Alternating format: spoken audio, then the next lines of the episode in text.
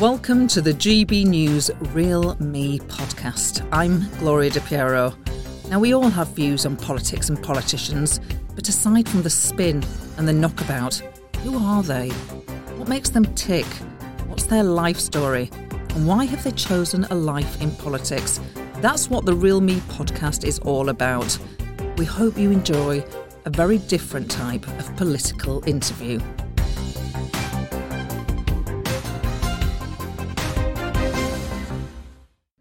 Sat down with Dehenna Davison, the Conservative MP for Bishop Auckland. She was elected in 2019 and became the first Conservative to win the seat since its creation in 1885. Dehenna grew up on a council estate in Sheffield but won a scholarship to a private school. She starts by telling me about that experience. It was one of those things that um, my family and I were kind of worried about. I mean, I was only a kid, I was 10, 11 when I won the scholarship. Um, I didn't really know many people going to that school, it was the other end of town. Um, so I was a bit concerned, but the thing that was amazing is my family was so supportive and they said, You've got this opportunity, go try it for a while, and if you don't like it, we'll take you out and you can go where your friends are going. So I knew I kind of had that safety blanket. Um, and it was incredible actually because I was concerned, you know, being from the, the wrong end of town, would I really be accepted? And I never had a single issue at all. Um, there was no kind of public knowledge that I was a scholarship girl, so I certainly was never teased for it. But at the same time, I was really proud of that. I was really proud that the reason I was there is that I, you know, I'd got in based on the entrance exam and had the support of um, the HSBC and the Girls' Day School Trust. So no, not particularly. I think it was more that I was concerned I might face it. I think that was a, a barrier at certain points, um, but I didn't, and people were incredibly supportive. What did your mum and dad do? Uh, so my mum uh, was a nursery nurse and worked in a bank for a little while. Um, my dad was a self-employed stonemason, so yeah, he knew about hard graft. Your early life is working out quite well. Then at 13, the most terrible thing happens to you. Tell us about that. Well, it was it was um, a really difficult time, kind of for the whole family. Um, my dad had gone out to the pub with his friends, as, as he did on the weekends, um, and he never came home. And the reason he never came home is because he'd been hit once. Uh, in a in a sort of provocation, uh, got hit in the side of the neck. The force was just enough, and it hit at exactly the wrong point that it ruptured an artery. Um, and my dad was dead before he hit the ground, basically, which um, was such a shock. I mean, you can't really mentally prepare yourself for that at all. You know, on the one hand, you think it happened so quickly, at least he didn't suffer. But on the other hand, if you'd had a bit of a lead up, at least there were conversations you could have and things that you could have said and things you could have asked because I was 13 at the time, and my, my dad was only 35. I mean, now that I'm getting towards 30, that seems a little bit scary. Um, but there are so many conversations that I'd love to have with my dad now. I never had a conversation with him as an adult, which is really strange. Um, and so I knew him as this kind of incredible, inspiring figure. And I think as an adult, obviously, I'd probably see his flaws a little bit, but I would just love to be able to chat to him and see what he makes of what I'm doing and ask for his advice and his insights, because he really was one of the most hardworking people I've ever known and to kind of figure out how he managed to keep pushing through through all the difficulties that kind of he faced, keep pushing on um, to do everything he could for me and my mum. You know, I just love to know kind of what, what motivated him and what sparks him. Um, and it's those things that are the, the, hardest. I mean, at the time, it was horrendous for my family, my mum and my nan in particular. Um, for my nan, my, my, dad was her only child. Um, no parent ever expects to lose a child, certainly not in those circumstances. Um, so, you know, we club together as a family, it's what you do. And I think if I can see any silver linings from it, it has made me so much more resilient. Um, and it's made me really determined. And I think it's probably what started the chain reaction of events that actually led to me getting into this job. Did you have to have counselling? Um, oh gosh, I did at the time. Um, probably a few months after it happened, school offered it, and I thought I may as well take it.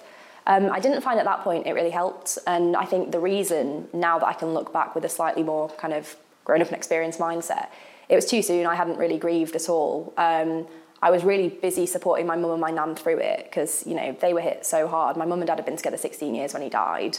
Um, obviously, my nan losing her only son. So my focus was on getting them through it. And so I kind of, to an extent, compartmentalised my own feelings for a little while.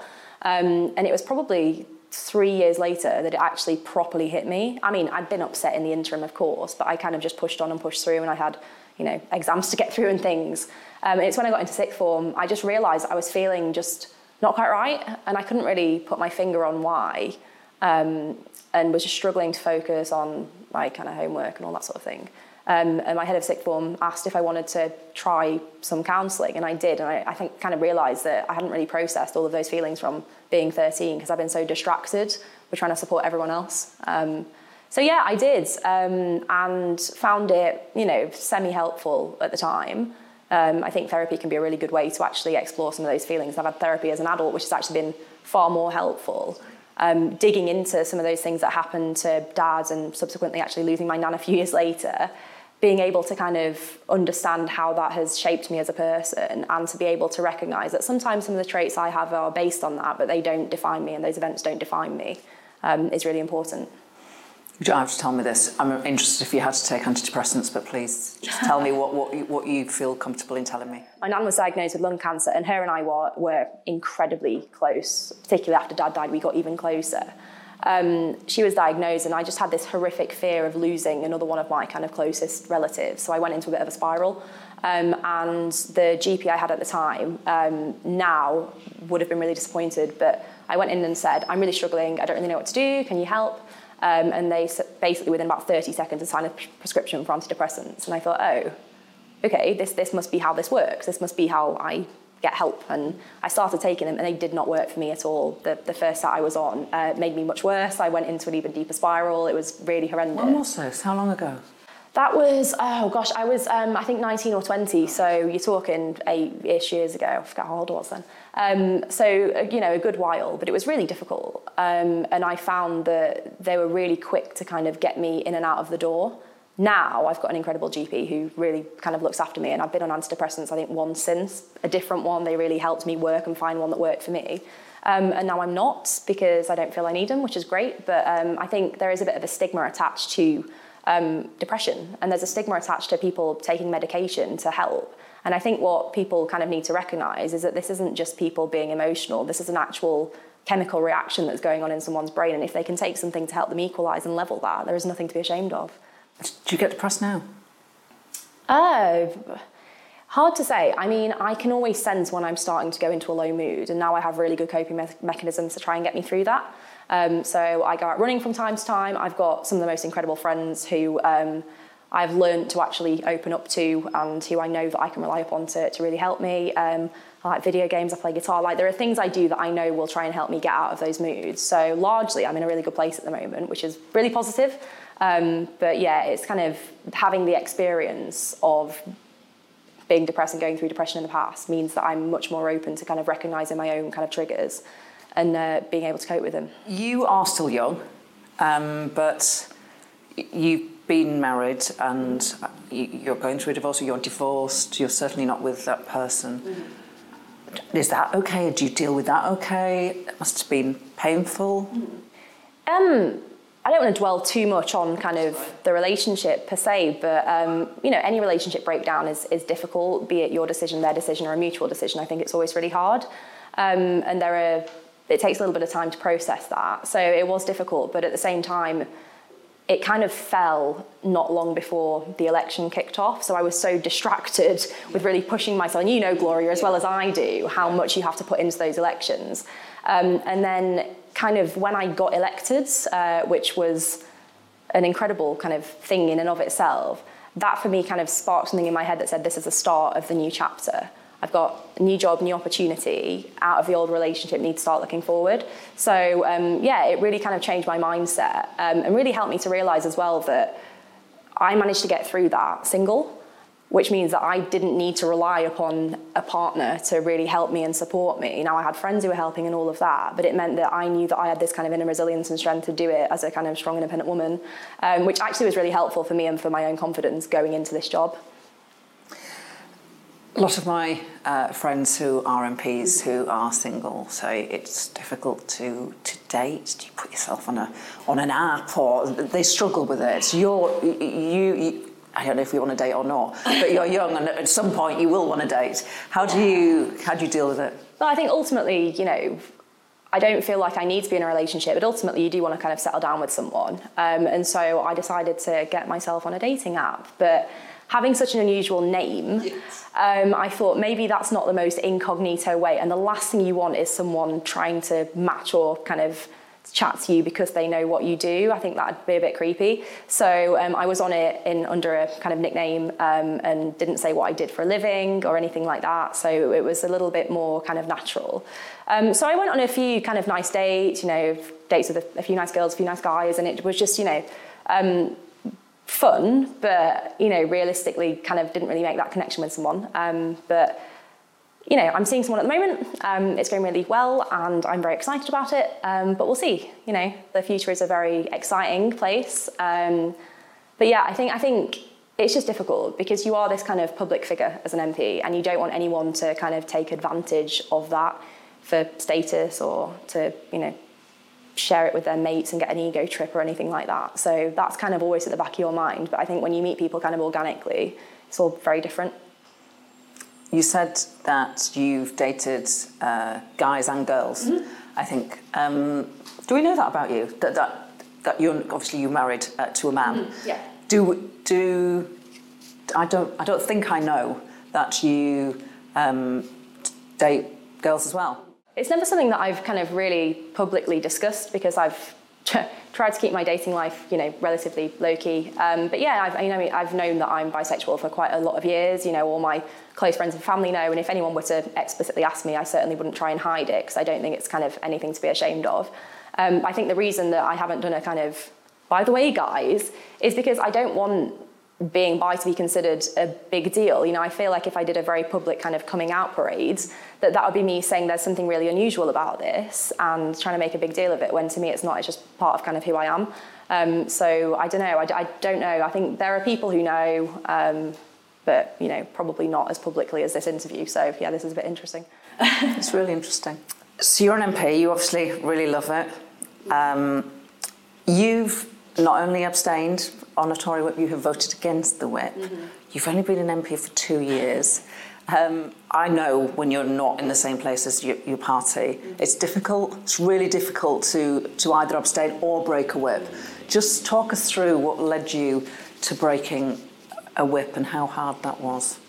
It's really difficult because you get elected alongside a, a, group of people and you are a team. I mean, you know as well as I do, you club together so much with your own people and you don't want to be the person who's making things awkward for your friends who, you know, put so much time and effort into you as well as you do into them. Um, but I think sometimes, you know, for me, being an MP was not about being a kind of London voice in my constituency. It was about being a voice in my constituency in Westminster. Um, and you have to balance off a whole host of things when you decide how you're voting. You have to balance off, obviously, there is loyalty to the party, that to some extent is very important. Uh, balance off what's right by your constituents and also your own conscience, because I think you really have to be able to get up the next morning and look yourself in the eye if you voted for something that you found difficult. Um, and so uh, I think there were two occasions where I um, kind of couldn't do that. One of them was on the, the 10 o'clock curfew during COVID, where I'd had a lot of conversations, and I, I it was a really big decision because I'd you know voted with the government all the way through and thought overall the handling of COVID in that really difficult time had been really good, but I just couldn't see any kind of scientific evidence why that was the right thing. And I, there's a very special place in my heart for the hospitality industry. I got my start there, and a lot of my family worked in hospitality and leisure, so. Um, I was kind of in tune with some of the issues they were facing, and to me, I couldn't really see a reason why that was the right approach. Um, so I broke ranks then and voted against, which um, was very strange. I mean, at that point it was during the kind of virtual voting thing, so it wasn't as yeah. open. Yeah. But um, the second time um, was on the national insurance rise for the health and social care levy. Um, I'm really pleased that actually it's the Conservative government that's actually finally, finally trying to tackle this issue because social care has been kicked down the road for decades, frankly. So I'm glad we're trying to fix it. But for me, it didn't seem like this was the optimal way to do it. So had a lot of conversations behind the scenes, you know, really trying to convince government maybe we can tweak it a little bit, try and make it better, um, and not raise taxes when we said we wouldn't. Um, and uh, ultimately, kind of on the day, I was still umming and ahhing about what do I do, and then found myself um, in the lobby with uh, a lot of Labour and SNP MPs, which was um, really strange. You kind of feel like you're being a little bit treacherous for doing that. Um, but at the same time, I, I, go back to what I said a minute ago. You have to be able to look yourself in the mirror the next day and feel like you did the right thing. Um, and I did. I woke up the next morning, and after the kind of adrenaline rush of it all and the kind of uh, fraughtness of the day before of really trying to um and ah and decide what to do, I woke up and thought, I do feel like I did the right thing. And sure, I wasn't on the, the winning side on this one, but certainly at least I can look myself in the eye and feel like I did the right thing by my, my constituents. Would you ever like to be leader of the Conservative Party? Goodness, God, seeing what uh, the Prime Minister's gone through at the moment, I'm not sure really. Um, I don't know, is the honest answer. You know, you do think about it, of course you do. You know, you kind of fantasize and uh, see kind of who's in at the moment and you think, oh my gosh, maybe this is something that I could do. But would I like to? Um, the upside is you get a chance to really try and shape the country um, and try and make it better, which is what we all get into politics to do anyway. And what better way than by leading a party and potentially going on to lead the country? But I think there are so many downsides too. I mean, that complete invasion into your personal life. It's hard enough being a backbench MP, but the fact that you know you literally can't walk down the street without being hounded by someone, either good or bad, and I'm just not really sure whether that's something that I'd really want to do. And certainly, I wouldn't want that pressure put on my family. So I don't know is the honest answer, which is a really rubbish answer, it's but very, it's very, it's very true. honest. Yeah, it's very. It's very honest. What, what, when was the moment you realised you were a Conservative? Did you ever think about the Labour Party? From she- Labour Sheffield? I know, right? Yeah. I know, it was a surprise. Um, so I knew nothing about politics growing up, really. I just thought it was this boring thing that happened very far away and didn't really know anything about it at all. Um, and when I got to sort of 15, 16, um, kind of going back to what happened to my dad, I knew I wanted to do something around one punch assaults in whatever career I went into. I wasn't sure what. I thought about joining the police or maybe becoming a lawyer or something, but really wasn't sure. Um, so I chose A levels based on what I was interested in, which were uh, maths and economics and French at the time. And I went into school and they said, "Oh, you need to pick another one." Was like, "Ooh, okay, um, great." So I looked at what was kind of left on the options, crossed out the stuff I really wasn't interested in, and there were four sort of taster sessions we'd had that were great. Um, one of those was politics, and I kind of went, landed on politics, uh, ended up studying it, which was a complete surprise, and it feels like a weird twist of fate that it's got me to here now. Um, but genuinely, I went in with kind of no view on which political party I would really align with. Didn't really even know what any political party stood for. I mean, I genuinely thought growing up that Winston Churchill was a Labour Prime Minister, so that tells you the extent of my knowledge. Um, and my parents weren't political, none of my family really were. Um, my grandparents were sort of your classic swing voters, but we didn't really talk politics at home. Um, so we started learning about it at school, learning what the different political parties stood for. And I kind of thought about the values that I'd really been brought up with. Um, you know, the power of hard graft, aspiration, wanting to do better for yourself, for future generations. And to me, at the time, the party that really spoke those values was the Conservative Party. Um, so um, yeah, I joined a few months later. Uh, I think about 16 years old, and the rest is kind of history. You, you, you said that uh, you wanted to uh, campaign on one punch assaults, mm-hmm. the one punch assault which killed your dad, and that, and that whatever you were going to do in your life and your job, that was going to be something that you were going to campaign on. How are you doing that in Parliament? So I uh, set up in February this year the all-party parliamentary group for one punch assaults. Um, so we've pulled together um, a load of people, you know, MPs of all parties, but we're working with a great charity called One Punch uh, UK, led by an excellent woman called Maxine who lost her own son to a single punch assault.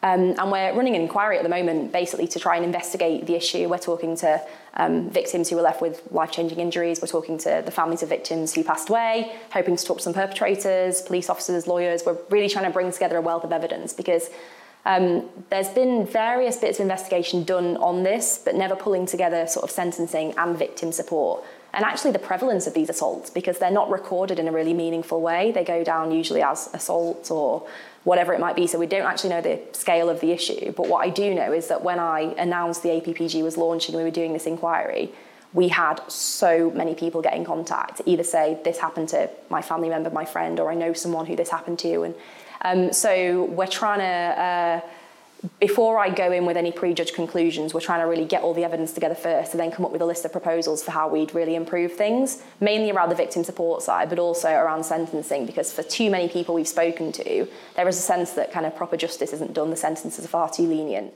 Did, did your family get justice? Not at all. It certainly didn't feel that way to us, um, and I can't fault you know the jury or the judge or anything like that. Um, but the guy uh, pleaded self-defence and was found not guilty, which is there was contradictory witness evidence, which made it very difficult to prove. Nothing ha- happened to the person who punched your no. dad and killed him. No, not not for what he did to my dad. The least you can expect is is a sense of justice. Yeah, you just feel kind of you've lost this incredible person who's kind of so core to your life, and then there's no outcome. it just, you know, it just happened. Um, there's no justice. So that's kind of what spurred me on to really do something about it. And I want to improve it so that other people don't have to go through the feelings that myself and my family did. You must think about your dad every day. I do. My dad and, and my nan, to give her so much credit as well. Um, she brought my dad up um, initially as a single parent. Um, she worked God knows how many jobs to, to get him through. And she was honestly one of the most incredible, hardworking, resilient, uh, but fun people I knew. So between the pair of them, um, it's kind of no wonder I turned out the way I did. And you know, the sad thing is just that neither of them were there to kind of see this happen. Um, it would have been great to kind of share the achievement of winning the election, doing the maiden speech, and all those things with them. But you know, I'm not really sure what I believe in terms of afterlife, but I'm sure if they are able to be watching, I'm sure they are. So they would be so proud of you. I hope so. Thank you. Thank you so much for sharing right. the real you. It's been fascinating. Thank you. Thanks for listening to the GB News Real Me podcast. Don't forget to like and subscribe so you'll never miss an episode. And you can join me every Monday to Thursday from midday live on GB News for The Briefing, your hour long dose of political analysis.